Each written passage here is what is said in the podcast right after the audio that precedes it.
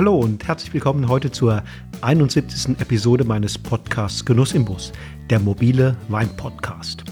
Mein Name ist Wolfgang Staud und wie immer lade ich dich ein, mich auf meinen Reisen in die Welt des Weines zu begleiten. Auf meiner Tour durch Franken bin ich heute in Rödelsee gelandet, um mich dort mit Paul Weltner zu treffen. Wenn ich mich so an diverse Verkostungen fränkischer Weine auf Messen oder VDP-Veranstaltungen erinnere, war Paul Weltner stets einer der Jungen. Doch seit in der Region immer mehr Winzerinnen und Winzer im Alter zwischen 25 und 30 auf den Plan treten, büßt Paul Weltner den Status oder sollte ich sagen, die Aura des jungen Winzers allmählich ein. Deshalb ist er mit Mitte 40 jedoch längst kein Veteran, obwohl er doch immerhin nun seit fast 20 Jahren die Geschicke des Weinguts lenkt. Die Weinberge, die er bewirtschaftet, umfassen eine Rebfläche von rund 8 Hektar in den Einzellagen Julius Echterberg in Iphofen sowie Küchenmeister und Schwanleite in Rödelsee. Neben dem Silvaner, auf den rund 60 Prozent der Rebfläche entfallen, baut Paul Weltner auch Müller-Thurgau, Riesling, Scheurebe, Weißburgunder, Sauvignon Blanc sowie für Rotwein die Sorten Spätburgunder und Domina an. Der Ausbau der Weißweine erfolgt überwiegend reduktiv in Edelstahltanks, die Rotweine werden zum Teil auch in Barriques ausgebaut. Das Besondere der Weine von Paul Weltner besteht meines Erachtens darin, dass sie nicht mit lauten, vordergründigen Fruchtaromen daherkommen, sondern aromatisch immer zurückhaltend bleiben. Am Gaumen jedoch das Genießerherz nur so verzaubern. Es sind Weine voller Spannung, lebendig und puristisch, niemals opulent, aber stets ausgestattet mit einer wundervollen Textur und großartiger Mineralität.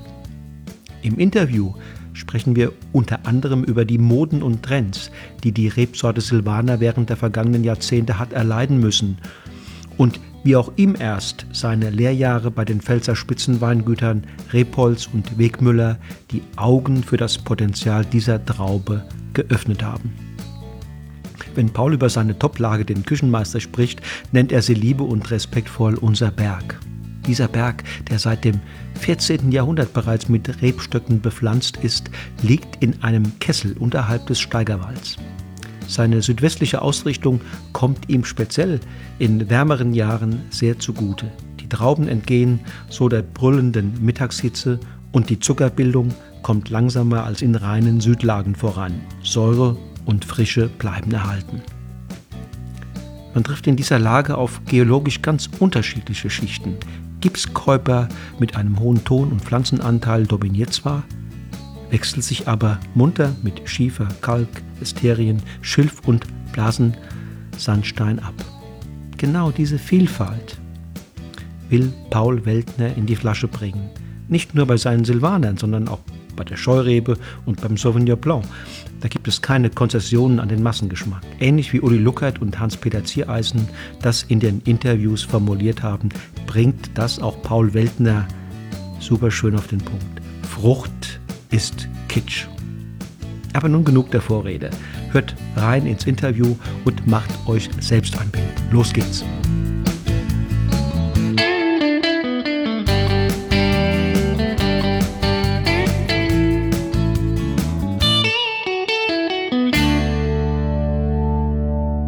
Hallo Paul, grüß dich. Hallo, grüß dich.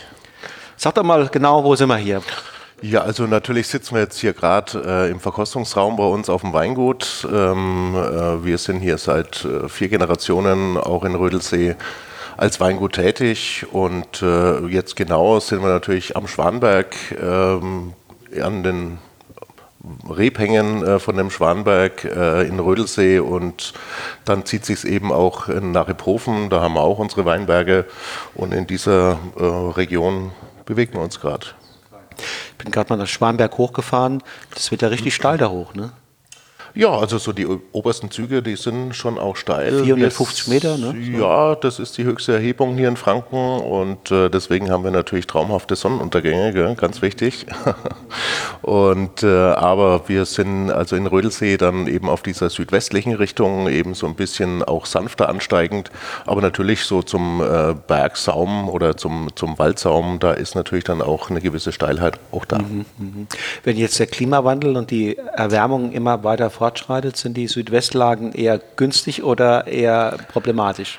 Naja, wir haben äh, unsere, unsere Weinberge, damit äh, arbeiten wir. Wir sind total begeistert von unserer Lage, von dem, von dem Rödelser Küchenmeister, der einfach irgendwie so eine Komplexität auch von, äh, von der ähm, Sonneneinstrahlung, von der Energie ähm, und natürlich auch vom Untergrund, vom Boden auch äh, besitzt, äh, dass wir da ähm, einfach damit arbeiten. Wir haben nur in Rödelsee und in Hofen unsere Weinberge. Wir haben uns nie ähm, jetzt äh, außerhalb auch äh, erweitert, sondern wir arbeiten mit dem, mit dem Berg und äh, da mhm. geht es natürlich darum, äh, dass wir vitale Rebstöcke haben, vitale, äh, gesunde Böden, vitale ähm, ähm, Aufnahmen von, äh, von dem Wasser und Wasserspeicherfähigkeit, alte Reben und das ist eigentlich unsere Antwort auf, die, auf diese äh, Trockenheit, Klimaveränderung und äh, das alles im Gleichgewicht zu halten, äh, das ist unsere Chance, äh, eben diese lebendigen Weine auch dann auf die Flasche zu kriegen. Wart ihr auch jetzt hier betroffen von dem, von dem Frost im Mai? Ja, also unbetroffen waren wir nicht. Also wir haben auch unsere Schäden, aber ich sage mal, es ist äh, verkraftbar, wenn wir mit der Natur arbeiten, dann äh, ist es halt nicht nur Sonnenschein, sondern dann gibt es auch mal düstere Wolken und äh, von daher haben wir natürlich, sag mal, 20 Prozent äh, Weinberge, die ausfallen. Das ist natürlich äh, ein harter Schlag, aber dafür kann man sagen, irgendwie, dass äh, die anderen 80 Prozent weniger betroffen sind bis gar nicht und äh, das ist unsere, also wir sehen es positiv mhm. Äh, und mhm und eher weniger diese Ausfall, der natürlich dann auch mal so passieren muss und äh, der uns aber auch in der Dimension jetzt, sage ich mal, seit äh, 15 Jahren auch nicht getroffen hat und von daher müssen wir da dankbar sein, äh, dass wir jetzt, ich sag mal, mit dem blauen Auge davongekommen sind, obwohl es natürlich wehtut, keine Frage. War das in frühen Generationen ähm, öfters der Fall? Also das sind die Erzählungen. Also ich meine, das, äh, also was heißt Erzählungen? Man hat es natürlich als Kind dann, also ich glaube, der letzte tatsächliche Frost war 85 äh, und äh, ähm, äh, da hat man natürlich schon noch die Auswirkungen gesehen, aber natürlich in, äh, in, in dem Alter ähm, hat man da noch keine, ähm, noch keine wirkliche äh, Bezug äh, zu dieser Sache, aber ich meine, das sind natürlich schon so äh, Erzählungen, äh, die ja immer äh, super spannend und interessant mhm. sind, gerade wenn man natürlich jetzt auch mit einer ähm, in, de, in, diesen Generationen dann auch arbeitet. Und natürlich war das auch immer so, eine, so ein Punkt, wenn dann die älteren Winzer erzählt haben, dass das einfach so diese Frostlagen sind, wo einfach auch mal ein, ein Frost passieren kann. Und mhm. ich meine, irgendwann muss es halt auch mal passieren. Das, mhm. das ist so. Aber ich meine, die Taktung war, glaube ich, äh, früher eine, eine noch ja, höhere gewesen. Obwohl ja jetzt im Grunde genommen eine neue Gefahr droht, insofern ja die, der Austrieb im Frühjahr oft früher zeitiger ist. Und wenn, dann, wenn wir dann in die Eisheiligen kommen, ist immer so ein Ne? So ja, das ist, das ist schon richtig. Also ich meine, die hatten natürlich beide die Kombinationen. Also wir, die hatten ähm, früher noch, noch, äh, noch mehr diese äh, Winterfröste, mhm. diese klassischen, wo es dann wirklich unter, äh, ja, ich weiß gar nicht, 20, 20 Grad äh, dann auch ging, was ja heutzutage ähm, gar, kein, gar kein Thema mehr ist. Mhm. Und äh, dann eben auch noch, natürlich auch trotz alledem diese Frühfröste, Fröste, ähm, also im, im Frühjahr dann auch. Also ich meine, die hatten einfach beides irgendwie. Mhm. Und äh, natürlich ist der Fokus bei uns mittlerweile durch diesen früheren Austrieb mehr auf diese, auf diese. Frühfröste. Wenn man mal hier diese, diese Region mit anderen fränkischen Regionen vergleicht, was ist das Besondere hier? Ja, mein, wir haben natürlich diesen, äh, diesen Berg, also diese, diesen Schwanberg, diese, diese höchste Erhebung mit diesen, ähm, mit diesen wunderbaren Schichten äh, von, von den Bodenstrukturen aus, aus dieser Trias, dass wir eben diese Meeressedimente haben, die einfach äh, eben sehr geschichtet sind und dieser Mineralienmix, äh, der sich da draus äh, einfach gebildet hat. Und äh, das ist äh, für uns jetzt einfach so dieser, dieser Untergrund, auf dem wir arbeiten. Und äh, das macht aus unserer äh, Sicht natürlich äh, diesen Silvaner ebenso spannend äh, und äh, das ist das für den Konsumenten oder für alle, die die Weine trinken, nachher ein Vergnügen? Ist es, äh, das weiß ich, ist es auch ein Vergnügen für, für euch, die ihr da ja die Weinberge bewirtschaften müsst, ähm, bangen müsst, dass die Trauben reif werden, genug nährstoffversorgt sind, wasserversorgt sind? Ja, ich meine, man muss natürlich die Weichen stellen, das ist ganz klar. Also jetzt gerade, äh, weil wir die Trockenheit anges äh, angesprochen haben, wir sind natürlich hier eine trockene Region. Wir müssen äh, zum Beispiel, wenn man jetzt irgendwie eine, eine einen Schritt jetzt irgendwie rauspflückt, äh, jetzt natürlich auch schauen, dass das Wasser im Boden bleibt. Also wir haben jetzt da keine äh, großartig, großartigen Spielräume die letzten äh, Jahre gehabt. Also von daher ähm, heißt es einfach irgendwie weichen Stellen und ich glaube, äh, da ist man schon sehr äh, perfekt äh, oder perfektionistisch unterwegs, dass man halt einfach diese, diese Leitlinien eben stellt und für jeden, für jeden einzelnen ähm, Weinberg dann auch seine äh, seine Schritte einfach tut. Und äh, dann ist aber auch, und ich meine, das ist vielleicht, äh, wenn man dann umso länger im, im Geschäft ist oder, oder mit, den, mit den Böden, mit den La Lagen, äh, und den unterschiedlichen Parzellen dann auch arbeitet, ist es natürlich auch schon eine gewisse ich sag mal, Sicherheit, äh, weil man einfach weiß, also dieser, dieser Berg, diese Nischen und, äh, und äh, diese, diese Lage an sich, die bringt einfach die bringt einfach was. Also da müssen wir. Lässt dich nicht im Stich. Die lässt einem nicht im Stich ja. und äh, also man kann da auch drauf vertrauen. Also mhm. das, das ist schon auch so eine Lehre, die man natürlich da in den ersten, ich sag mal, zwei, drei Jahren, da hat man vielleicht noch viel äh, mehr kontrolliert, als man hier irgendwie Weine äh, gemacht hat und, äh, und äh, war noch viel nervöser, aber jetzt kann man einfach dann auch ein bisschen mehr Raum lassen mhm. auch und äh, ich glaube, dass äh, diese Sicherheit, äh, das ist auch äh, ein großes Vertrauen mhm. in diese Lage, mhm. die uns, äh, die uns einfach natürlich dann geschenkt worden ist. Also da muss man schon dankbar sein auch dafür. Ja. Wie lange machst du das jetzt? Erst 2000 war mein erstes Jahr. Also wir haben natürlich seit 500 äh, Jahren äh, Weinbau in der Familie, aber es war natürlich nie so, dass, äh, dass damals direkt dann Wein abgefüllt worden ist. Das stand nur in diesen ähm, Büchern, in diesen Hochzeitsbüchern oder wie äh, diese Geschichten als Winzer natürlich auch deklariert, aber natürlich sind die Weine erst seit vier Generationen oder seit der Jahrhundertwende, äh, seit der letzten dann auch auf Flaschen gefüllt mhm. worden und dann selber eben im Betrieb auch ausgebaut worden und man hat sich eben seit dieser Zeit äh, auf den Weinbau fokussiert und, äh, und hat es dann natürlich dann auch Schritt für Schritt dann mhm. eben auch erweitert. Und du hast da klassisch eine, eine Lehre gemacht, eine Ausbildung, Fall Zürcher oder? Also natürlich hat man sich auch erstmal ähm, in anderen Berufen umschauen äh, müssen, glaube ich, äh, um einfach dann auch die Sicherheit zu haben, dass äh, das auch das Richtige ist. Ich meine, das Glück, was ich natürlich auch hatte, also wir, der Vater hatte schon immer, ähm, war schon immer Ausbildungsbetrieb, also bei uns war schon immer so eine Lehre oder, oder es waren schon immer fremde Menschen unterwegs in unserem Betrieb. Und äh, da war eben auch äh, ja, eine, eine, eine, große Offenheit. Und, äh, aber natürlich äh, sieht man natürlich als Jugendlicher erstmal die, die Arbeit und äh, und äh, muss dann halt auch erstmal erkennen, äh, wofür das auch das Ganze gut ist, weil ähm, äh, ich sag mal, einfacher Geld verdienen, das, äh, das hätte man mit Sicherheit auch äh, machen können.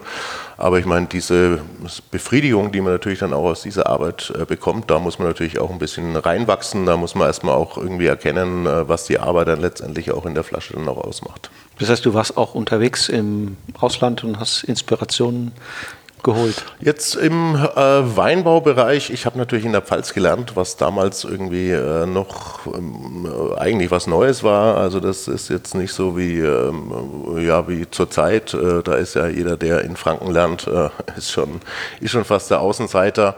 Bei mir war es eben noch damals... Ähm, war das Repolz? Das war Repolz und Wegmüller auch mhm, gewesen, mhm. jeweils ein Jahr. Und äh, das war natürlich auch eine, eine, eine, eine super Zeit, auch äh, einfach, äh, weil natürlich auch in der Pfalz damals die, eine wahnsinnige Dynamik auch da war, mhm. Äh, ein Riesenaustausch und äh, eine ganz andere Herangehensweise, sage ich mal, äh, die vielleicht jetzt mittlerweile auch Franken erreicht hat, aber das war eben damals ja, einfach irgendwie spannend, irgendwie dabei zu sein. Ob das jetzt die fünf Freunde waren oder, oder auch so ein Hans-Günther Schwarz, ähm, äh, der mit meinem Vater damals in Veitshöchheim in der Schule äh, war. Deswegen war das irgendwie damals, oder was heißt, äh, war das eben auch so eine äh, Verbindung gewesen und, äh, und äh, die Idee eben auch in die Pfalz zu gehen. Und ja, ich meine, das waren einfach so ja, die Dynamik, die man mhm. gerne mitgenommen hat. Und äh, das war natürlich dann auch wiederum wichtig, ähm, um einfach irgendwie andere Weinstile auch kennenzulernen ähm, und äh, um dann wiederum einen anderen Blick äh, auch wiederum auf Franken oder auf Frankenwein zu haben und dann eigentlich wieder diese, diese spezielle Weinart natürlich auch lieben äh, zu lernen und, mhm. äh, und die natürlich auch dann zu perfektionieren. Das war eigentlich schon so ein Weg gewesen äh, und diese Sicht irgendwie aus, aus äh, von außerhalb irgendwie auf diese Region, um da äh, um Gottes Willen äh, nichts zu kopieren, wie mhm. das oftmals irgendwie gemacht wird, sondern eigentlich so diese Eigenheiten auch, die die Lage mhm. bringt, die der Silvaner bringt und eben ja perfekt auf die Flasche mhm. zu bringen. Das ist natürlich schon so ein mhm. Ansinn. Mhm. Also die wichtigsten Learnings waren sozusagen hier das nochmal neu, neu drauf zu gucken. Ne? Was haben wir hier für Schätze? Und dann versuchen die auch zu bergen. Ja, um eben so dieses, äh, ich sag mal, dieses Kopieren auch sein zu lassen. Also ich meine, dass man eben so, also natürlich war man auch ähm, fasziniert von dieser Aromenwelt, die sich damals äh, auch in der Pfalz irgendwie großartig, also diese Rieslinge, die natürlich äh, an Duftigkeit irgendwie nicht äh, zu überbieten waren da, äh, damals. Sowas kannte man ja in Franken gar nicht. Und es ist ja auch äh, zum Beispiel dem, äh, dem Silvaner überhaupt nicht sein, sein Ding, nee. der von ganz anderen Dingen lebt. Und ähm, aber ich meine, das äh, war natürlich schon, natürlich war ich da auch fasziniert äh, von einem gewissen äh, Restzucker, der da irgendwie damals in der Pfalz äh, geherrscht hat oder eben auch von dieser Fruchtigkeit. Natürlich musste man sich da auch mal irgendwie quer trinken, aber eben, um dann eben auch zu erkennen, ähm, ich brauche jetzt eigentlich ganz schnell einen fränkischen Silvaner, um wieder frisch zu werden. Und daraus hat sich sozusagen dein Herangehen und auch dein Ideal von Weinstil letztlich entwickelt. Wie würdest du den dann beschreiben heute? Ja, ich meine, das, das war eben so eine, ähm, ach, äh, die äh, einfach irgendwie auch zu probieren, was, äh, was, äh, was der, äh, wie die Weine vom Vater sind und, äh, und dann war es natürlich auch dann spannend irgendwie zu entdecken, dass natürlich auch diese Feinheiten sind, also dass es eben nicht diese vordergründige äh, Frucht ist oder dass es eben, äh, eben, dass der Silvaner von der Struktur lebt, von der inneren Dichte und äh, von der Tiefe, die, äh, die die Silvaner einfach äh, für mich wie natürlich keine andere Rebsorte irgendwie auf die, äh, ins Glas bringt. Aber das, ja, also das war natürlich so dieser Schritt für Schritt, um sich da eben anzunähern. Gab es auch Auslandserfahrungen? Also im Burgund war ich, äh, war ich äh, ähm, ein paar Mal für die Lese und im Sommer äh, leider nie für ein ganzes Jahr, sondern das war immer so eine punktuelle äh, Geschichte, aber das eben dann auch des Öfteren. Was hast du da mitgenommen? Ja, immer das war äh, ist natürlich schon sehr komplex. Ähm, also ich meine, äh, dass die ähm, Franzosen natürlich dann schon auch ähm, äh, sehr genau wissen, was sie tun. Ähm, und äh, auch wenn es irgendwie immer so laissez-faire irgendwie rüberkommt, aber wenn es darum geht, äh, dann ist es eben, äh, dann geht es eben zur Sache. Und ich glaube, das, das war ein großer Teil auch dieser Leserzeitpunkt, der mich da irgendwie an oder zu der Zeit auch noch äh, verwirrt hat, äh, dass man eigentlich ähm, aus, aus der damaligen Sicht zwar reife, aber nie irgendwie vollreife Trauben gelesen hat und das haben die damals schon gemacht und äh, das, äh, das, ähm, das äh, war einfach irgendwie dieser Schritt, äh, ja, den, den man einfach da mitnehmen musste. Also, dass mhm. man einfach sagt, man, man will eine kompakte äh, Traubenstruktur auch im Mund haben. Äh, das soll nicht irgendwie überreif sein, das soll nicht irgendwie ähm, schon, die Bärenhaut darf sich nicht, nicht, nicht auflösen. Und das aber nicht nur beim Rotwein, Rotwein, sondern selbst auch beim Weißwein. Und das einfach so diese, diese Frische mitnehmen, auch dieses Säure erhalten und äh, die hatten ja damals schon auch diese hitzigeren äh, Temperaturen auch und äh, das war einfach irgendwie spannend mit, äh, mitzunehmen, dass, äh, dass es da halt eben punktuell da muss man halt einfach irgendwie auf dem, auf dem Punkt sein äh, und, äh, und das irgendwie mitnehmen. Und das ist halt einfach irgendwie so eine, ja, so, so, so eine Reise, die, die, der Lesezeitpunkt ist zum Beispiel auch bei mir im, im Weingut ist äh, das Wichtigste, was, äh, was dann eigentlich äh, passiert und alles, was im Keller dann, dann, danach passiert, das ist eher, äh, was heißt unwichtig, aber ähm, äh, den Lesezeitpunkt, den kann man halt einfach nicht mehr, äh, nicht mehr nachholen. Also das, das ist so das Wichtigste. Deswegen bin ich dann auch im Herbst auch mal vier oder sechs Wochen auch mal schlecht anzusprechen. Schön, dass du, dass du jetzt da bist. ja, habe ich mir auch ganz bewusst diese Zeit äh, ausgesucht. Ähm, was mir im Burgund immer aufgefallen ist, dass die auch eine ganz andere Vorstellung von dem, von dem optimalen äh, Zeitfenster haben, wann gelesen werden soll. Das zieht sich ja dann dort nicht über mehrere Wochen, wie zum Teil zumindest traditionell hier bei uns, sondern da sagen die hier, wir müssen in drei, vier Tagen, da muss die Geschichte laufen und da setzen wir alles dran, auch mit genügend, mit genügend Helfern. Ja, also mein, das ist schon richtig. Ich meine, ähm, äh, wie das natürlich dann schon fast damals vorgegeben worden ist, weiß ich jetzt auch nicht, ob es ganz so richtig ist. Ähm, aber ich meine, natürlich muss man sehen, äh, die haben natürlich Chardonnay und Spätburgunder, die haben jetzt keine äh, dieses Portfolio, was, äh, was wir jetzt haben. Also wenn wir Silvaner Lese haben, dann ist bei uns diese eine Woche äh, ist bei uns auch ähm, Land unter. Also da, da ist, äh, da geht's von, von früh um sechs bis, bis nach nachts um zwei. Und, äh, und äh, dann kann man sich wieder irgendwie auf die anderen Sorten äh, konzentrieren. Das hat natürlich dann schon auch was mit dieser geballten Sorten, also oder mit dieser, mit diesen äh, Sorten dann auch zu tun, dass sie eben auch nur zwei Rebsorten haben. Aber natürlich ist es, ähm, sehe ich schon auch, also wie gesagt, also die, dieser Fokus auf den Lesetermin, das ist ein ganz, ganz wichtiger. Natürlich muss man den aber auch für, von Parzelle äh, zu Parzelle ähm, äh, genau festlegen. Also das ist ja die Herausforderung, also gerade bei dieser Realteilung, die wir ja in Franken auch haben, also mit dieser kleinen Zerstückelung. Äh, das ist zwar wahnsinnig spannend, aber es macht natürlich auch wahnsinnig Aufwand ähm, äh, im Herbst dann eben genau für diesen Zeitpunkt, äh, den holen wir ähm, am Montag und äh, da können wir noch irgendwie bis Mittwoch warten und äh, das wird natürlich auch eine Challenge äh, dieses Jahr, gerade mit, diesen, äh, mit dieser Frostgeschichte, wo wir dann letztendlich auch ähm, unterschiedliche Zeitpunkte mhm. haben werden, ähm, weil einfach auch so eine gewisse ähm, ähm, Froststarre auch in den, in den Reben geherrscht hat. Also da sind äh, manche Reben, die sind einfach zwei Wochen stehen geblieben. Ähm, das war einfach so ein Einschnitt äh, bei denen gewesen. Und äh, das muss man dann alles berücksichtigen. Und äh, das muss man natürlich auf der einen Seite natürlich aufschreiben, auf der anderen Seite muss man dann auch äh, wiederum sehen, wer hat in, in, in, so einem trockenen Jahr, wer hat genügend Wasser, wer hat irgendwie ein bisschen mehr gelitten. Ähm, und dann sind es natürlich auch Erfahrungswerte, wo man sagt, okay, also der der ist immer eben immer so ein bisschen hinten dran mhm. und äh, auch vom Klon her und äh, das sind einfach irgendwie so, so, so Dinge, da kann man sich dann schon mhm. etwas reinsteigern, aber äh, man will ja auch alles geben, dass letztendlich in der Flasche dann auch das äh, Beste drin ist. Das ja, wie gesagt, vor 20 Jahren hast du hier den, den Laden übernommen, hast Verantwortung übernommen. Das war dann auch kurz vorher die Zeit sicherlich, wo du, wo du Ausbildung und diese, diese kürzeren Aufenthalte äh, Aufenthalte im Ausland hattest. Äh, Burgund haben wir ja gerade erwähnt. Gibt es heute noch, wenn man so 20 Jahre später diesen Betrieb äh, geführt hat, gibt es heute noch Mußezeit für Auslandsreisen, für Inspirationen, dass man sich ein bisschen umguckt in der Welt und sagt, Mensch, da gibt es Ecken, da kann man tatsächlich, wenn man tiefer reinguckt, vielleicht sogar noch das eine oder andere lernen. Nicht kopieren, aber lernen.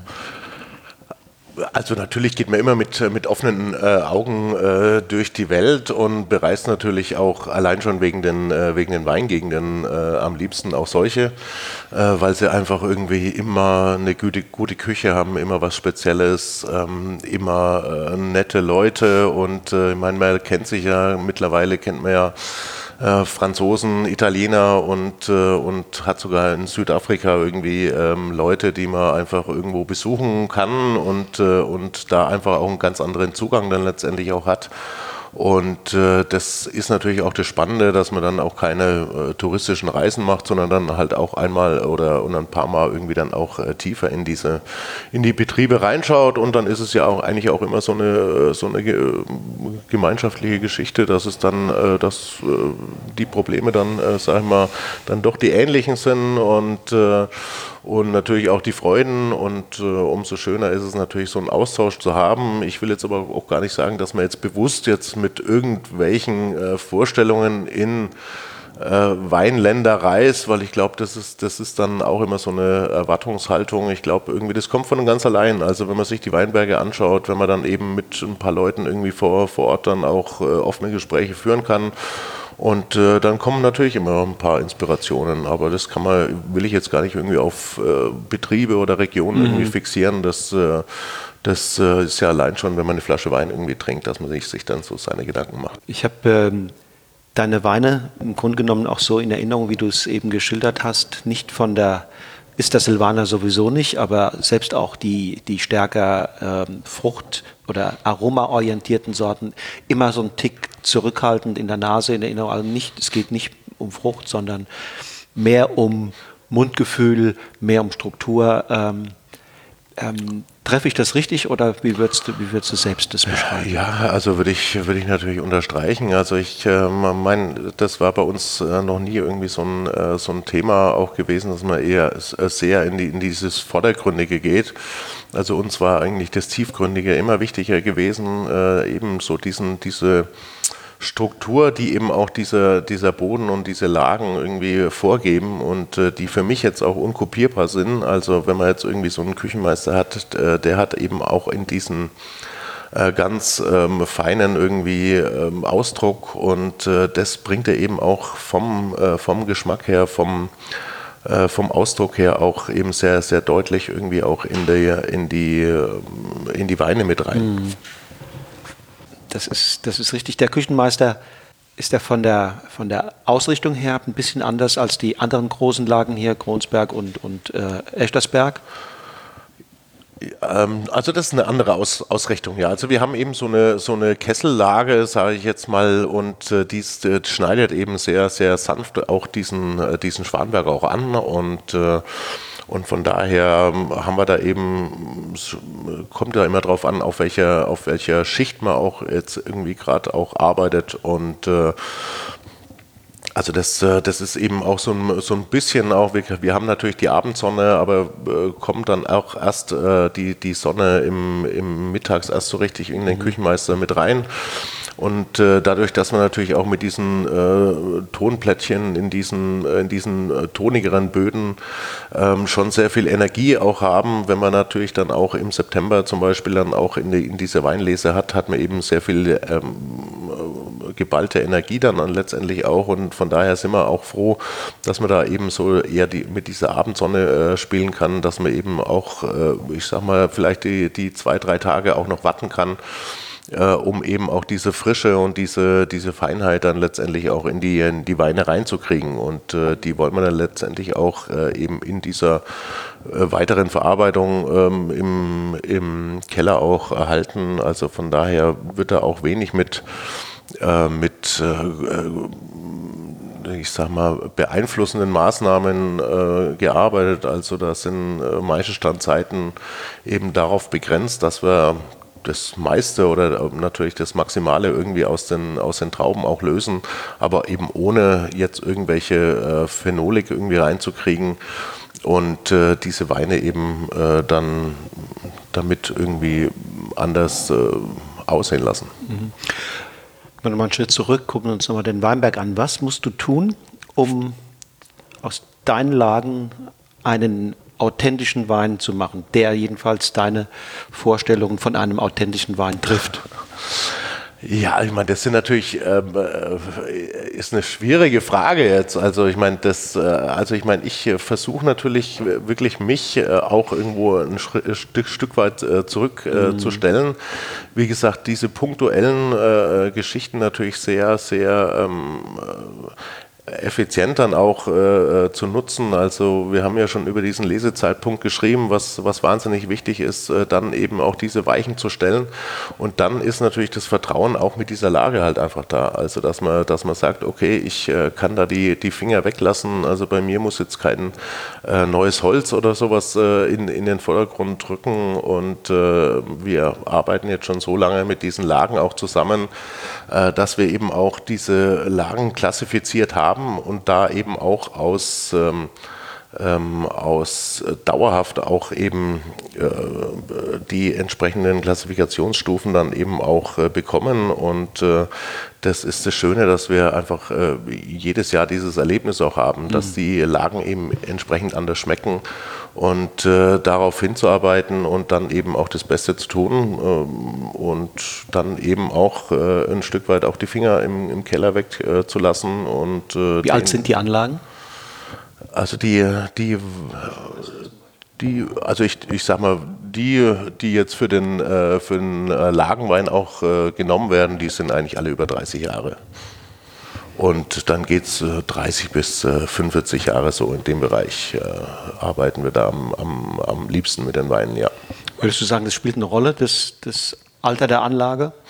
Ach, mit Sicherheit. Also wir haben ja auch vorhin äh, geredet drüber, über, ähm, über diese ähm, Trockenheit, die natürlich auch herrscht. Ich meine, das sind jetzt ist ein Punkt. Äh, das hat natürlich auch was mit der Vitalität auch äh, von, von den Reben zu tun. Ich hatte natürlich auch wahnsinniges Glück, dass mein Vater schon in den 70er Jahren angefangen hat, äh, sich da Gedanken um diese Bodenstruktur auch zu machen und, äh, und einfach auch jetzt natürlich mit, äh, mit kleineren oder was heißt jetzt natürlich aus heutiger Sicht ähm, etwas äh, einfacheren Mitteln, aber ich meine, da ging es einfach darum, um den, ähm, um den, um die Monokultur da zu unterbrechen und einfach irgendwie ähm, organische Masse auch äh, aufzubauen und, äh, und hat eben äh, in dieser Zeit auch schon ähm, äh, angefangen mit organischen Dünger auch zu arbeiten. Und das hat natürlich den, äh, das Bodenleben, Bodenlebenwesen dann entsprechend aktiviert. Und äh, das merkt, merkt man ja auch heutzutage noch in dieser Wasserhaltekraft ganz einfach von, von, den, von den Böden,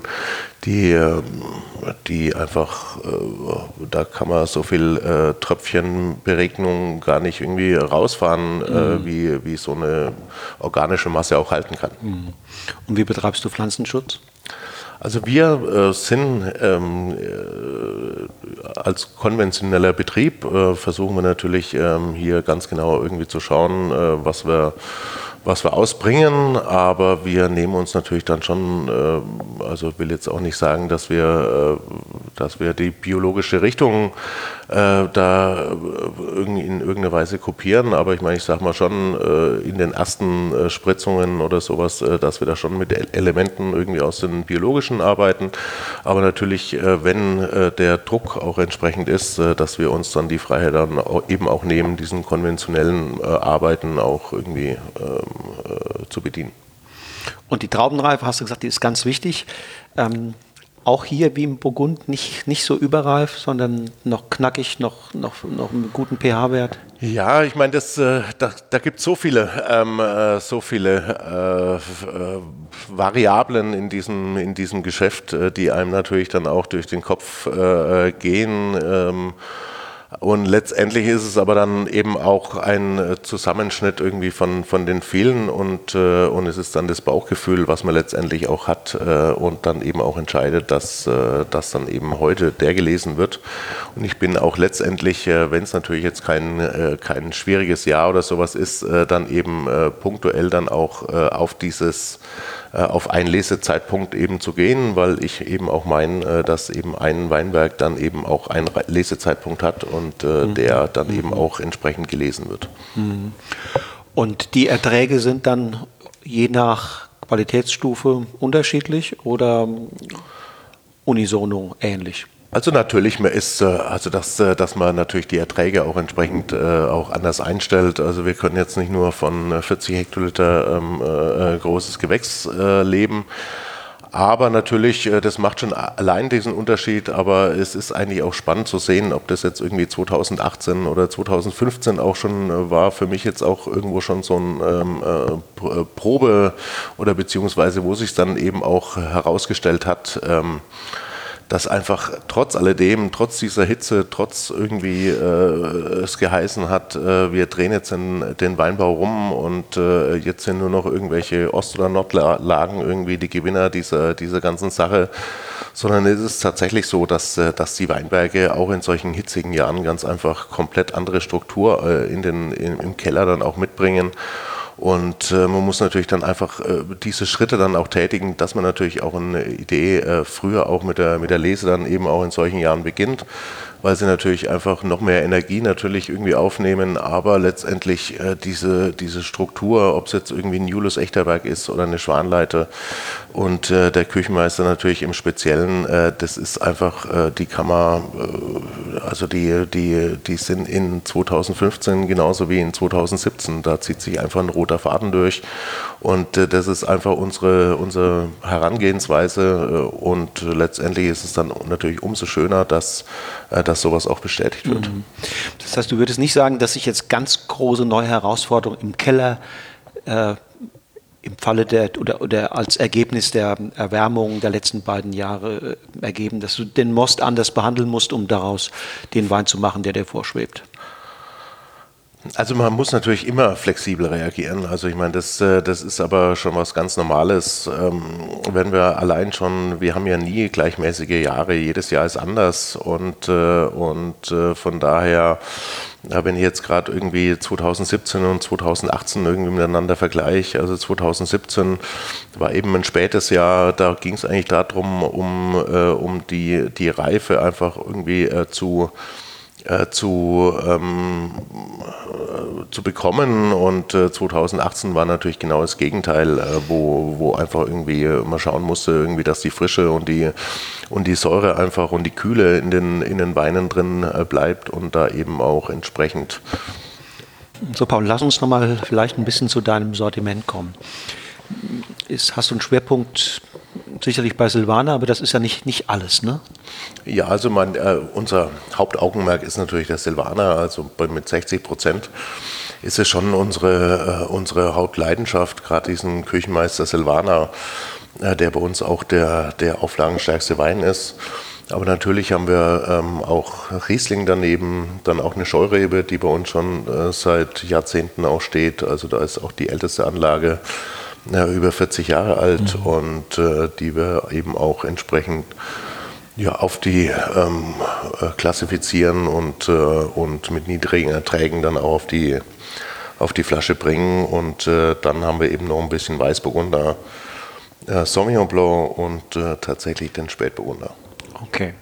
Und aufgebaut nach dem, nach dem Prinzip des VDP, also Gutswein, Ortswein und Lagenwein. Jawohl, also mhm. natürlich nicht alles äh, von diesen, also das, das sind dann teilweise auch gerade beim Weißburgunder oder sowas, äh, sind kleinere oder sind einzelne Parzellen dann auch da, aber aber ansonsten äh, ist es natürlich irgendwie nach dem, äh, nach dem Schema äh, vom VDP aufgebaut und haben mhm. wir eben diese Gutsweine, die dann entsprechend auch schon äh, kernig sind, aber eben auch ein bisschen leichter, aber trotz alledem trocken. Also das ist mir eigentlich auch äh, ein, ein, ein, großes Anliegen, eben auch schon beim Einstieg äh, zu, zu sehen, wo da eben die Reise hingeht und das eben auch. Also ich bin da immer so, äh, ich denke, man kann gerade mit diesen Sorten wie, wie Silvaner eben auch äh, die, diese innere Balance auch irgendwie zeigen und das auch schon, ähm, da braucht es keinen Restzucker dazu. Also da ist äh, unser Gutswein Silvaner, der hat 1,5 Restzucker mhm, und, mhm. äh, und ist ein wahnsinnig schöner ähm, Zechwein. So. Also dem fehlt nichts.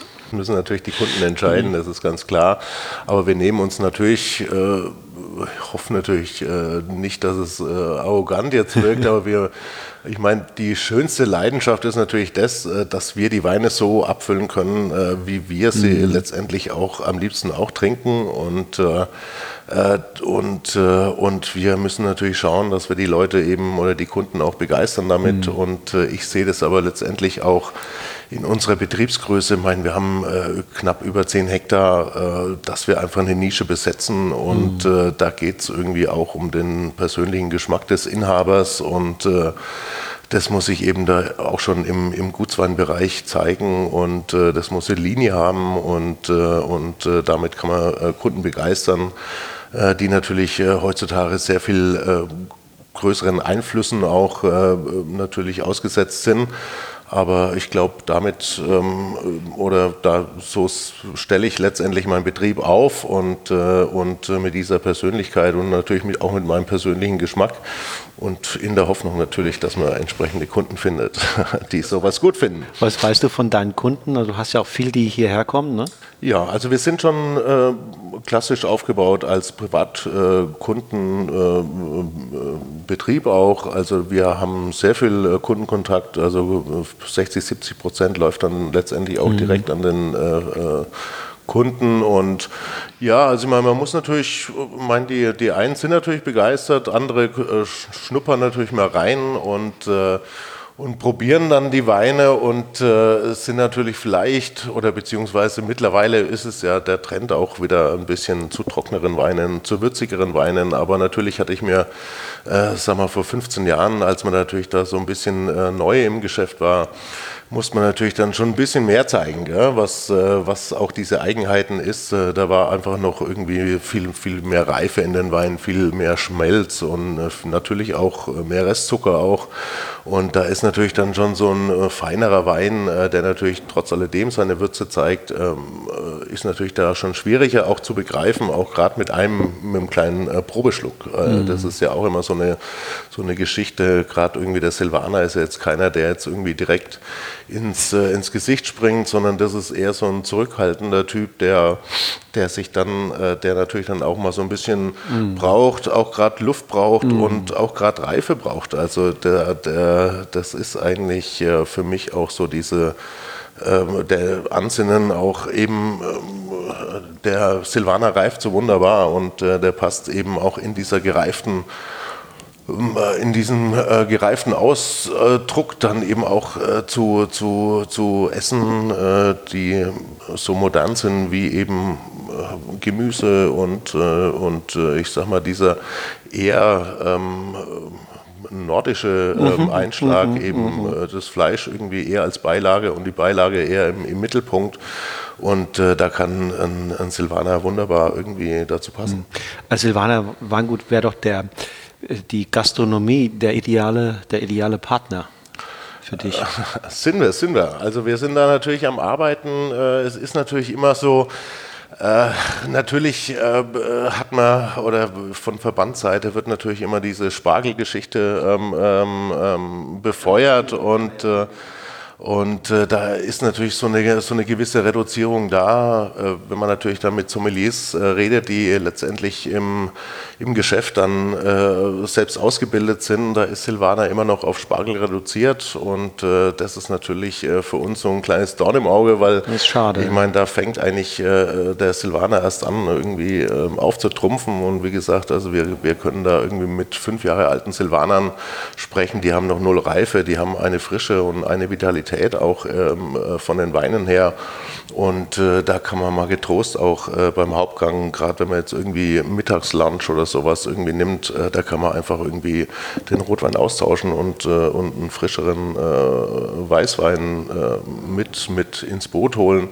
Und sowas kann wunderbar auch mehrere Gänge begleiten und man hat immer noch irgendwie das Gefühl, man ist nicht irgendwie erschlagen oder das belebt. Ja, und der Silvaner hat ja gerade da, dadurch, dass ihm diese vordergründige Frucht abgeht, äh, ein sehr großes Potenzial, sich an die unterschiedlichsten Speisen auch, auch anzuschmiegen. Er ist, ist auch in dieser dienenden Rolle, fühlt er sich nicht unwohl. Und, äh ja, also er kann dienen, er kann natürlich aber auch provozieren. Das, äh, das ist äh, keine Frage, aber ich sage mal, er hat natürlich einfach sehr viel Spielraum, äh, was, äh, was er bringen kann. Und gerade wenn ich jetzt irgendwie diese Geschichten irgendwie sehe, äh, was, was Gemüse betrifft und, äh, und äh, diese ganzen Variationen und Also diese verschiedenen Cremes, die dann letztendlich auch irgendwo serviert werden. Und äh, natürlich sind wir da sehr auf der Suche, auch in der Spitzengastronomie. Und äh, ich glaube, da haben wir schon sehr, sehr viel an, ähm, an Schritten getan und an Kooperationen. Äh, wir sind natürlich auch so ein Dadurch, dass wir natürlich als Region etwas weg vom Schuss sind, also das äh, bei uns braucht man halt natürlich zwei Stunden, bis man irgendwie äh, von Frankfurt hergefahren ist. Und äh, dass wir natürlich jetzt auch nicht so äh, präsent irgendwie draußen sind. Aber ich glaube, mittlerweile haben gerade irgendwie, was Sommeliers betrifft, äh, diesen Silvaner auch äh, für sich entdeckt und, äh, und schätzen es so, doch sehr irgendwie diese, diese Kombination auch mit dieser moderneren Küche, mhm. wenn ich mhm. sie so bezeichnen darf, dass sie einfach ein bisschen frischer ist und äh, diese, dieses, dieses klassische Kombinations von Sättigungsbeilage und Fleisch und äh, dass man da einfach in eine andere Richtung geht und dann äh, bietet sich natürlich auch an, mit ein bisschen anderen Wein auch zu überraschen. Und ich glaube, mit dem Silvaner, der einfach äh, fünf, acht Jahre gereift ist und eben noch keine Petroltöne hat, äh, da kann man einfach irgendwie so wunderbar auch äh, überraschen und begleiten. Äh, das äh, ist äh, einfach was Schönes. Also mhm. deswegen arbeiten wir da gerade auch mit der Gastronomie in der gereiften Form auch sehr gerne zusammen. Wie, wie, wie entwickelt sich die Stilistik ähm, beim Silvaner in der Region insgesamt? Also, weil es ist ja auch meines Erachtens wichtig, dass die Region insgesamt diesen Silvaner sozusagen äh, ins Bild rückt, damit, damit es nicht ein Projekt von Einzelnen wird oder bleibt. Ja, ich meine, das ist natürlich immer schwer zu sagen, aber ich, ich glaube mittlerweile, äh, also gerade wenn ich jetzt so die großen Gewächse anschaue, äh, das sind wir einfach immer, äh, werden wir immer kühler, immer präziser auch und, äh, und von der Struktur her äh, strukturbetonter, sage ich mal, beim, äh, beim Silvaner und ich glaube schon, dass das auch irgendwie aus, auf die Region auch ausstrahlt. Also dass wir sagen, ähm, äh, wir trauen uns auch was mit dem Silvaner zu. Ähm, das ist ja auch immer so etwas, ähm, ja, also was, was ich auch den Leuten äh, ein bisschen vorgeworfen habe, dass man eben mit dem Silvaner immer irgend, äh, einen Weinstil irgendwie hinterherläuft. Aber mhm. er hat eben einen eigenen Weinstil und, äh, und er zeigt einfach diese Würzigkeit, diese Tiefgründigkeit und, äh, und da mit dieser Sorte muss man sich nicht verstecken und äh, dem muss man auch nichts hinzufügen und äh, irgendeinen anderen Wein draus machen, sondern das ist einfach irgendwie so ein Spiegelbild von der Lage, wie es kaum anderer äh, Wein auch schafft. Und da tut es der Region sicherlich auch gut, dass es jetzt da so ein paar Jüngere äh, ähm, äh, gibt, die, die einfach sagen, okay, genau das ist es. Ja, unbedingt. Also wir haben ja eigentlich äh, schon fast drauf gewartet, also da, da, dass eben mal so ein paar Explosionen dann auch äh, passieren. Äh, natürlich auch junge Leute, die äh, letztendlich auch mal einen ganz anderen Weg gehen wie ihre, wie ihre Eltern. Also wir haben dann schon sehr oft ähm, Betriebe äh, oder gerade irgendwie, wenn man sie jetzt so, die, diese Jungen irgendwie, da, da musste einfach mal ein Umbruch kommen und gerade in diesen klassischen in diesen klassischen Regionen oder Ortschaften, die letztendlich da auch ähm, da sind, da muss einfach mal wieder ein Schritt nach vorne gehen. Also das, äh, das konnte einfach nicht, nicht so weitergehen. Also gerade äh, die, die Regionen außenrum, die haben sich da, ähm, die sind da in Innovationen äh, aufgetreten, aber die mhm. klassischen mhm. Regionen haben fast ein bisschen geschlafen. Mhm. Die haben sich immer auf die, auf die Platzhirsche verlassen, dass da die, die Namen weitergeführt werden. Aber von daher ist es wunderbar, dass natürlich auch sagen wir, junge Leute auch mit ganz neuen Ideen da auch wieder an, der, an die Rebsorte abarbeiten. Mhm. Hast du Kontakt zu diesen Leuten? Beobachtest du diese, diese Prozesse? Ah also natürlich äh, hat man da eine Beobachtung und probieren ist ja, also bei uns ist ja beobachten äh, äh, was Pflicht. sehr Geschmack, Geschmackvolles. Also ich meine, ja, das, das, auch, ja. das, kann man ja auch äh, sehr gerne mit, äh, mit dem Weingenuss verbinden. Mhm. Aber natürlich ähm, ist man da immer interessiert, was, äh, was, was muss ich jetzt schon von jungen Leuten reden, ja? ähm, aber nee, was da passiert, ich meine, das sind einfach solche, äh, solche Dinge, die, äh, die interessieren einen und äh, ich meine, die Voraussetzungen ja, sind ja die gleichen. Also wir, wir äh, arbeiten nicht in verschiedenen Welten, sondern äh, das sind äh, die gleichen Voraussetzungen und von daher ist es natürlich dann umso spannender. Ähm, was manche ausprobieren, das muss man ja nicht alles irgendwie immer unbedingt gut finden, aber ich meine, äh, letztendlich ist es natürlich immer ein, ein, ein, ein Weg, äh, der gegangen ist und, äh, und äh, wenn ich das jetzt so beobachte, also das ist alles auf einem qualitativ äh, sehr hochwertigen ähm, äh, Gedanken, da ist, also da, da wird auf den Weinberg geschaut, da, wird, da sind die Erträge niedrig, da, kann, da kann einfach nur was Gutes draus, mhm. draus werden.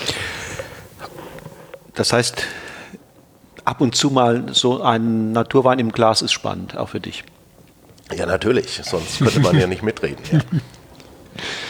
Ähm, wenn wir jetzt nochmal zurückgehen zum, zur, äh, zu den ersten Prozessen nach der Ernte, äh, Trauben kommen rein, wie werden sie, wie werden sie dann weiterverarbeitet? Du hast vorhin mal Maische-Standzeiten erwähnt. Ja, also ich meine, das ist, wie gesagt, also dadurch, dass natürlich irgendwie der Weinberg bei mir im Vordergrund steht und ich hoffe, dass man das letztendlich auch schmeckt, ähm, sind diese Prozesse eigentlich ähm, gar nicht mehr so spannend. Natürlich, wenn die eingemeischt, die Trauben, äh, die stehen entsprechend des äh, Jahrgangs und des pH-Werts, ähm, äh, stehen die dann auch äh, die, die gewisse Zeit, die sie letztendlich dann äh, jedes Jahr dann brauchen, um diese Extraktion auch irgendwie vonstatten zu gehen. Und äh, dann kommen die letztendlich irgendwie äh, nach, einer, nach einer groben Klärung ins Fass und, äh, und dürfen sich dann eben auch äh, entsprechend äh, bis, bis Januar, Februar in diesem gleichen Fass auch aufhalten. Und, Edelstahlholz, was wichtig für Also dich? wir haben schon hauptsächlich Edelstahl, um mhm. da eben auch äh, weniger Einflüsse irgendwie zu haben.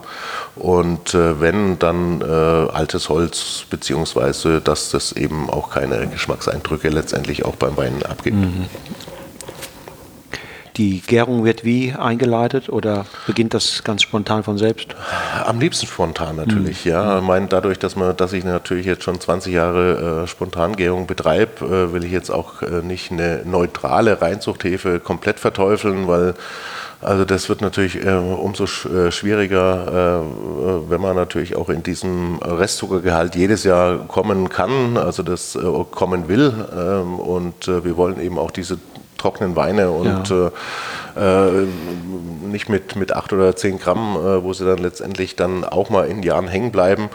Und da sind wir jetzt irgendwie keine Dogmaten, aber natürlich äh, nehmen wir die, die Spontangärung am allerliebsten mhm. irgendwie zur Vergärung. Mhm. Und in so heißen Jahrgängen wie 2018, da kommt man sicherlich auf die Idee äh, zu säuern. ja, ob man es dann macht, weiß ich nicht, aber auf die Idee kommt man doch auf alle Fälle. Ah, ja, natürlich. Also ich meine, es steht natürlich in, im Vordergrund einfach diese, diese Frische mitzunehmen und äh, von daher ist es natürlich dieser Lesezeitpunkt oder diese, diese frühe Herangehensweise und natürlich auch äh, die ein oder andere Umschmeißen von, äh, von, äh, von ähm, Konventionen, um da eben einfach auch diese, diese Säure zu erhalten, natürlich erstmal im Vordergrund. Mhm. Und, mhm. äh, und im zweiten Schritt äh, denkt man da mit Sicherheit auch erstmal irgendwie an, an so eine Säuerung. Aber ich meine, ich will jetzt auch nicht irgendwie äh, irgendwie was, äh, was Falsches sagen, dass im, im, im Guts- oder Ortsweinbereich da auch vielleicht nicht immer irgendwie der Punkt getroffen ist und, äh, und das den Weinen auch gut tut. Und umso mehr ist natürlich dann der Fokus auf diese Lagenweine, wo man natürlich den, den perfekten Zeitpunkt dann auch erwischen kann. Hm. Erfahrungsgemäß tut dem Silvaner ja auch eine, eine, eine gewisse Zeit auf der Hefe gut. Wie, wie, siehst du das? Also das ist auf jeden Fall so, ja. Also ich meine, wir vergären, also wie ich das gerade eben auch schon gesagt habe, in diesem einen äh, Gebinde und da bleibt es eigentlich dann auch äh, bis Januar, Februar auch äh, ähm, äh dann auch drauf liegen auf der Vollhefe.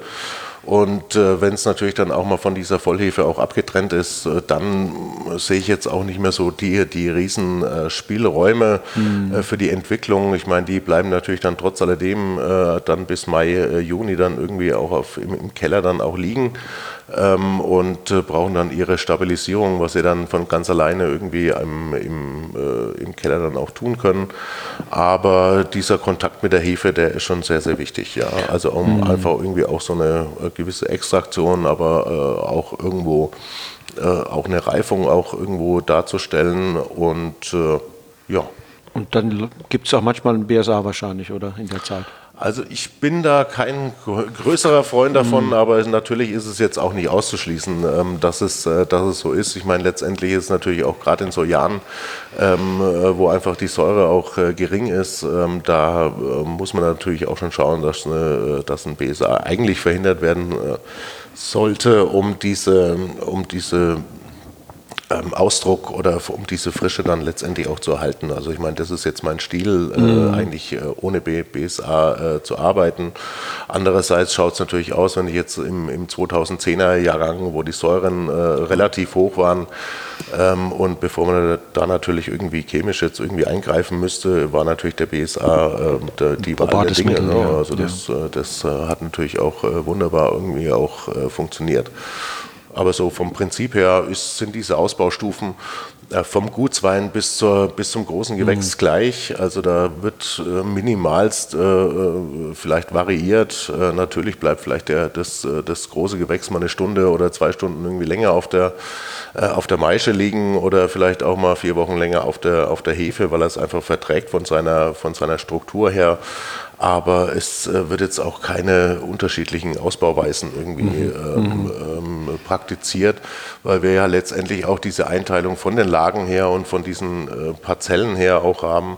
Und äh, da würde das äh, jetzt, wenn ich jetzt plötzlich mit, dem, äh, mit, mit anderen Ausbaumethoden da in, im großen Gewächs äh, Bereich da irgendwie anfangen würde, würde es ja die, diese ganze Klassifikation ähm, auf den Kopf mhm. stellen. Und deine, deine Scheu äh, behandelst du ähnlich wie deine Silvaner? Genau, also die wird letztendlich ausgebaut wie ein Silvaner, weil ich ja letztendlich auch wissen will, wie meine Scheurebe bei mir im, in der Schwanleite ähm, ähm, ähm schmeckt und und von daher wird da kein Unterschied gemacht. Ähm, Keine kleine Aromahefe zugesetzt, um da. Nee, also selbst auch irgendwie die Extraktion auf der, mhm. ähm, auf der Traubenschale, äh, die wird jetzt auch, äh, jetzt auch nicht variiert. Ähm, da will ich wirklich so klassisch bleiben und äh, wie gesagt, ich da will ich nicht die perfekte Scheurebe haben, sondern mm. ich will die perfekte Scheurebe von diesem mm. Stück haben. Mm. Und, äh, mm. und wenn ich da eben sehe, ähm, also ich wenn mir da gleich irgendwie so ein Duft entgegenkommt, äh, dann wird es einfach im Geschmack kurz. Also das, äh, das habe ich so oft irgendwie, wenn ich Scheureben probiere. Und äh, von daher versuche ich da jetzt auch wenig äh, im Keller zu ändern. Also da höre ich zwar dann manchmal irgendwie von Beratern, ähm, Paul, du weißt doch, wie es geht, aber ich sag, äh, ich brauche nicht diese lauten äh, äh Weine. Ich, äh, ich äh, produziere auch die Scheurebe, ich trinke auch die Scheurebe selber gern.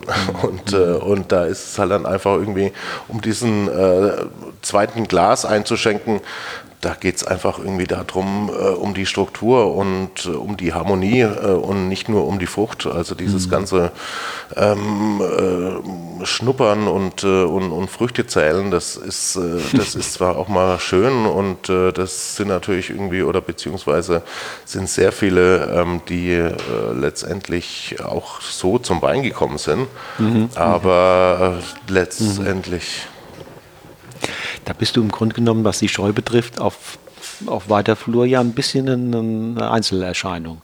Die, die meisten Kollegen, die ich kenne, ähm, auch innerhalb des VDP, die Scheureben im Sortiment haben, die haben Spaß an dieser, dieser Primärfruchtigkeit, wenn, wenn, wenn da der, das Krebsrot und die Dinge einem entgegengesprungen kommen. Ja, ich meine, das ist natürlich, ähm, äh, ich verstehe das natürlich schon, äh, dass man, äh, wenn man natürlich dann diese aromatische Rebsorte dann letztendlich auch hat, äh, dass man natürlich dann auch, äh, da, dass es ums Aroma geht. Also ich meine, man muss sich ja nur diese Verkostungsergebnisse letztendlich auch mal dann oder, oder, diese, diese Preise dann auch anschauen. Da geht es natürlich immer um die, die tollste Scheurebe ist natürlich die fruchtigste Scheurebe und äh, natürlich äh, will man sich da irgendwo messen, will man natürlich da auch irgendwo äh, auf den vorderen Plätzen irgendwo landen. Aber ich meine, dadurch, dass ich die ersten Jahre, in, äh, als ich die, die Weine gemacht habe, sowieso äh, komplett außerhalb von, von jedem Moden waren und äh, meine Weine eigentlich nie eine Chance hatten, da auf mhm. irgendwelchen Treppchen irgendwie zu kommen äh, ist es letztendlich auch, ähm, ziehe ich das jetzt auch so durch. Also das, äh, da, da habe ich keinen Ansporn jetzt mhm. letztendlich ähm, mhm. diese, äh, diese Plätze irgendwie zu machen. Was mir halt ganz offensichtlich ist, dass was du ja tust, ist ja nichts anderes als Weine zu machen, die nicht primär, sondern die eher von der Struktur, die für den, für den Mundgefühl leben. Und das ist ja nun genau das, was die Gastronomie sehnsüchtig sucht und braucht. Weil das sind klassische Speisenbegleiter.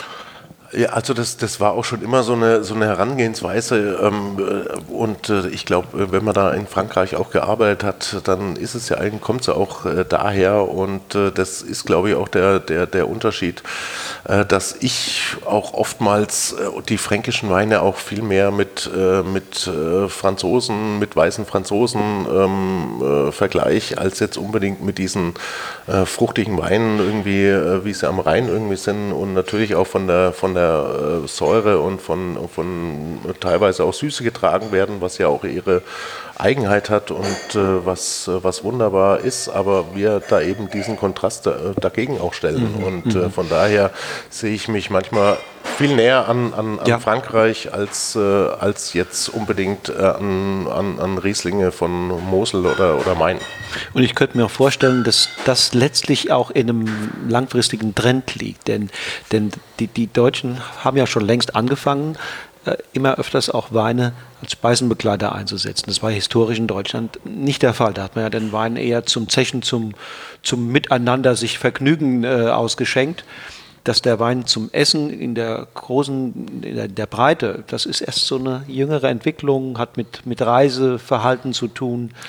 Ja, also ja, wir haben natürlich schon auch einen, einen sehr klassischen äh, äh, Weinkundenstamm, der natürlich schon immer auch äh, Wein äh, zum, zum Essen zelebriert hat. Also das, das, das will ich jetzt nicht sagen, aber dass es, äh, dass es natürlich mehr in die Breite geht, äh, das glaube ich, ist schon richtig. Also das, das haben wir so als Deutscher in der Breite nicht gelernt. Also das, das musste man wahrscheinlich auch einfach anders üben auch. Und, äh, aber ich meine, gerade diese Kombinationen, und ich, und ich glaube, das ist auch irgendwie so, so eine Reise, wo, wo, wo wir hinkommen. Also wenn ich jetzt vor 20 oder 25 Jahren diese äh, ganzen ähm, Volkshochschulen, Seminare, sage ich mal, mit Weintrinken, äh, äh, äh, wenn ich die so mitgekriegt habe, da ging es ja nur ums Schnuppern und äh, Aromen entdecken. Mhm, und äh, mhm. das ist ja auch für mich dann äh, ja eine nette, eine nette Geschichte, aber das hat irgendwie für mich wenig mit, mit, mit Weingenuss dann letztendlich auch zu tun. Also ich, ich will die Struktur haben, ich will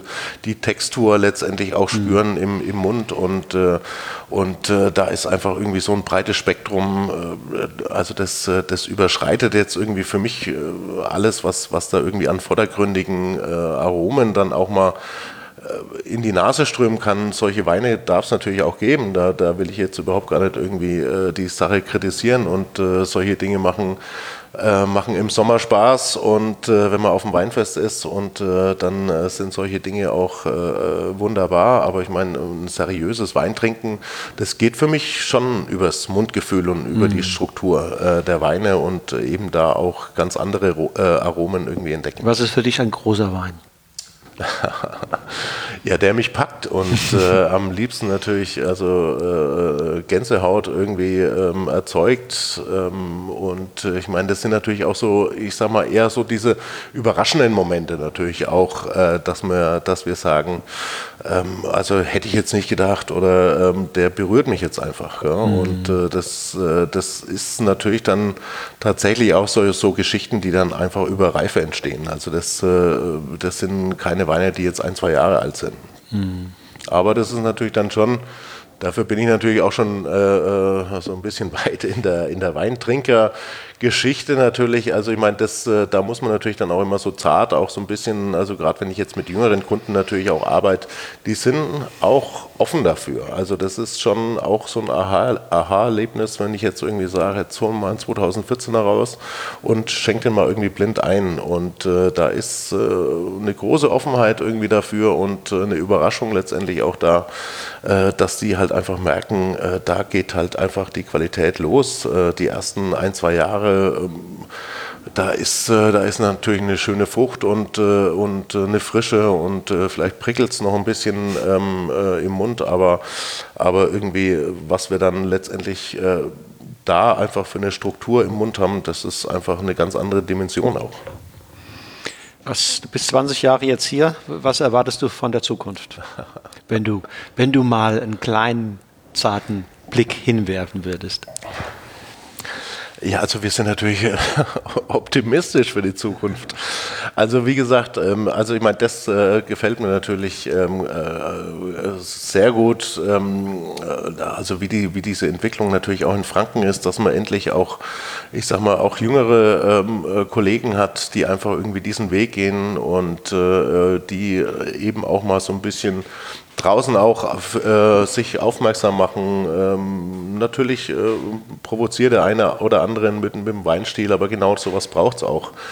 Und äh, ich glaube, dann haben wir einfach mit, äh, mit diesen Lagen, die einfach klassisch auch ähm, bestockt sind und, äh, und äh, mit diesen Böden haben wir letztendlich auch dann ähm, eine große Chance, auch diesen Klimawandel auch mitzumachen. Und der Silvaner ähm, der ist schon sehr robust und äh, der hat schon äh, damals und ich, ich denke auch, dass er, dass er auch da äh, eben auch klassisch auch äh, gesetzt worden ist. Der hat schon damals eben den Frost getrotzt und, äh, und immer wieder neu ausgetrieben mhm. und äh, mhm. der trotzt jetzt auch sehr, sehr ähm, konstant auch diesen heißen Temperaturen mhm. und bringt trotz alledem immer noch eine Frische irgendwie in die Weine mit rein und äh, kommt eben über diese, über diese Struktur und über diese äh, Mundgefühl eben letztendlich auch sehr gut irgendwie mit diesen heißen Jahren auch zurecht. Steht er vielleicht sogar vor einer, einer Renaissance? Es war ja mal in Deutschland die meist angebaute Rebsorte. Ja, also ich weiß es natürlich nicht, ähm, wie, äh, wie, wie der andere Regionen drüber denken. Ich denke nur, wir, wir können nur für uns irgendwie arbeiten und äh, wir können immer nur unsere Silvaner zeigen und äh, ich meine, jede, äh, jede Sommelierreise oder tatsächlich am liebsten diese Auslandsreisen, äh, äh, wo einfach irgendwie Fachleute irgendwie zu uns kommen und einfach jetzt hinter diesen oder über diesen Riesling, was gibt es denn noch irgendwie nach Riesling in Deutschland und dann sind die hin und weg äh, mhm. von, von Silvaner oder eben auch mal so eine trockene Scheurebe, die einfach irgendwie diese Struktur mitbringt und, und Dichte und, äh, und Länge, ohne dass sie jetzt irgendwie langweilig und, und, und breit mhm. wirkt. Äh, äh, da muss man natürlich darauf hinarbeiten, da müssen wir auch natürlich äh, immer offen bleiben, immer mit offenen Augen irgendwie durch die Weinberge gehen. Ich glaube, das ist eine ganz wichtige Geschichte, die nicht, nicht selbstverständlich ist. Ähm, man äh, kann da halt einfach keinen Tunnelblick haben, sondern man muss halt immer irgendwo in, der, in den äh, Weinbergen immer schauen, äh, was passiert in zwei Wochen, wo stehen die Reben da und was muss ich jetzt machen, um irgendwas auch Gutes äh, mhm. für die, für die äh, Reben zu tun. Wird es in Franken bei den 30 Prozent Silvaner bleiben? Also ich äh, kümmere mich am liebsten um meinen eigenen Betrieb. Äh, wie gesagt, dadurch, dass, dass ich eingestiegen bin, die, die ersten fünf Jahre so komplett irgendwie an diesen Moden vorbeigearbeitet habe, äh, habe ich mich da eigentlich schon immer ähm, auf den Stil konzentriert, immer den die Weine in diese Richtung perfektioniert, natürlich nie aufgehört, irgendwie was anderes zu probieren und natürlich auch was äh, von äh, Beratern oder was heißt irgendwie Kollegen natürlich auch, auch Input auch zu holen, aber letztendlich ist es, äh, ist es eine äh, betriebliche Entscheidung. Also das, äh, ähm, das wir können nur drauf äh, durch, diesen, durch diesen Schatz, dass ich da aus den 70er und 80er Jahren eigentlich meine Silvaner ähm, Reben da stehen habe und ich würde einen Teufel tun, um äh, die äh, jetzt mit irgendwelchen anderen Sorten zu bepflanzen. Fein, ich danke dir ganz, ganz herzlich.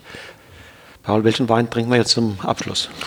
Ja, also ich würde sagen, jetzt haben wir so viel von, von Reifen Silvaner äh, äh, geredet. Äh, dann äh, würde ich mal sagen, wir fangen mit dem 2014er äh, Rödelser Küchenmeister mit der ersten Lage an.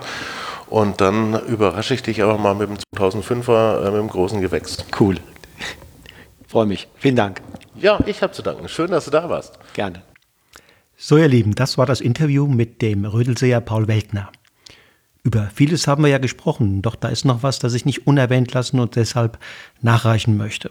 Paul Weltners Silvaner besitzen ein ausgesprochen gutes Reifungs- und Alterungspotenzial. Ja, ich würde behaupten, ihre ganze Klasse, Tiefe und Vielschichtigkeit zeigen sie erst nach ein paar Jahren Flaschenreife. Schlagt also zu, wenn euch so ein Exemplar mal irgendwo begegnen sollte. Kürzlich hatte ich Gelegenheit, das 2005er große Gewächs aus dem Küchenmeister zu verkosten und war echt richtig begeistert, wie ungemein fein, geschmeidig und abgerundet er sich präsentierte. Und gleichzeitig war da noch jede Menge Frische und Lebendigkeit. Und im Finale machte sich dann ein total angenehmer Grip mit einer großartigen Länge bemerkbar. Und wie immer bei Paul Weltners Weine besaß auch dieser gereifte Silvaner ein super tolles Mundgefühl und eine beeindruckende Komplexität. Ein wirklich mega schöner Wein und im Alter von 15 Jahren immer noch quicklebendig. Nächste Woche habe ich dann mit Chris Ehrlich einen Winzer am Mikrofon, der mit genau drei Zeilen seine Karriere als Winzer startete und sein Weingut dann konsequenterweise Weinmanufaktur drei Zeilen genannt hat.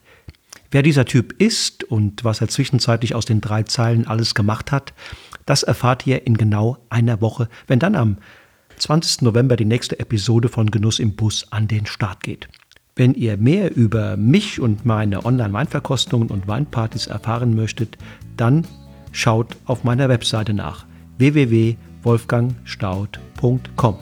Also, habt eine gute Zeit, bleibt gesund und lasst es euch schmecken. Tschüss und auf Wiedersehen.